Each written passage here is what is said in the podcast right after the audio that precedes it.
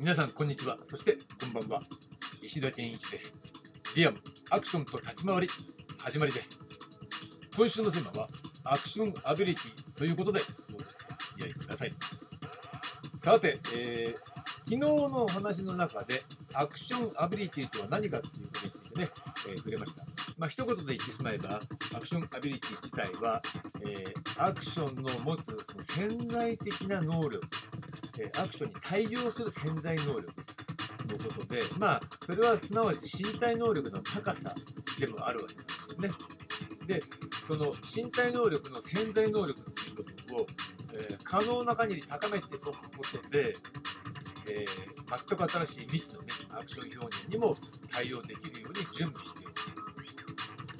これがね、アクションの基本的な、えー、本質的な作り方、対応の仕方であるわけなんですね。だからアクションというのは、えー、一言で言ってしまえば身体能力対応型であるということですね。えー、で、えー、今回なんですが、え今回はちょっと、えアクションから離れて立ち回りの方にね話をね向けてみたいと思います。え立ち回りは芸であり術であるということですね。えどういうことかというと、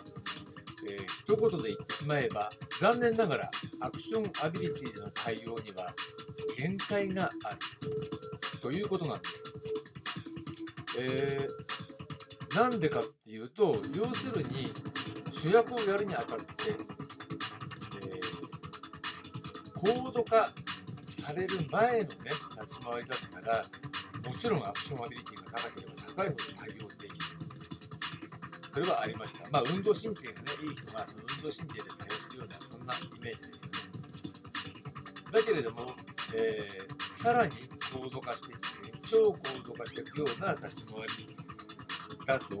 実はアクションアビリティだけでは対応できないという面が一つあります。その一方で、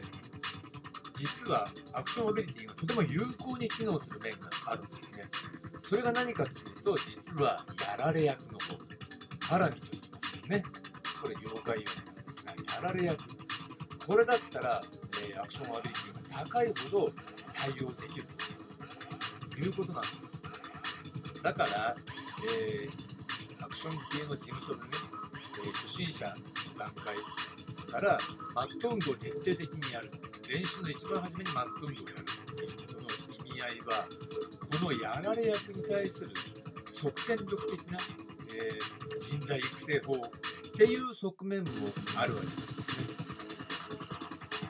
ということで、えー、アクションアビリティが高ければ、えー、やられ役としてはさまざまな、えー、に対応できる。要するに身体能力が高いから主役、真ね、主役のね、この動きに対する、えー、要求ですよね。そういったものに対して、えー、どんな動きを要求されても素早く対応できる。それがアクションアビリティの魅力なんです。だから、やられ役をやる分には、アクションアビリティは徹底的に高めた方がいいということはあります。まあ、もちろん、ね、技術練習は別ですけどね、これはちゃんとやる必要がある。だけど、まあ、アクションアビリティということから言うと、えー、やられ役なら十分対応できる。もしくは対応しやすくなる。ということで、現場で慣れていくだけでもね、随分対応できるようになるという面があるんですが、主役はそうはいかない。というのも、えー、身体能力だけではない、そういう要求というのが、いわゆるゲームですよね。だから、これは、やはり立ち回りとしてね、別に芸の部分、立ち回りの術の部分というのを別個にしっかり練習しないと、えー、主役をやるということは、実はえアクションアビリティプラスアルファが必要になってくる。だけど、立ち回りがね、超高度になってくると、その立ち回りのプラスアルファの部分を自在にコントロールするためには、やはりね、アクションアビリティが高くないと、まあ、分かりやすく言えば、余裕がないと、えー、そういうプラスアルファの部分で対応できませんよね。動きがいっぱいいっぱいだったら、そういう表現としてね、芸とか術の部分を自在に駆使することができない困難で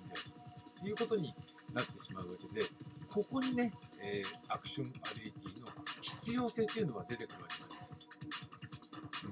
うん、その結果、えー立ち回りがアクションアビリティと結びつくことによって超高度立ち回りというものが可能になるというわけなんですね。だから全ての、えーアクション関係者っていうのは実はこの超高度立ち回りを目指して練習していかないとある程度アクションアビリティが高いと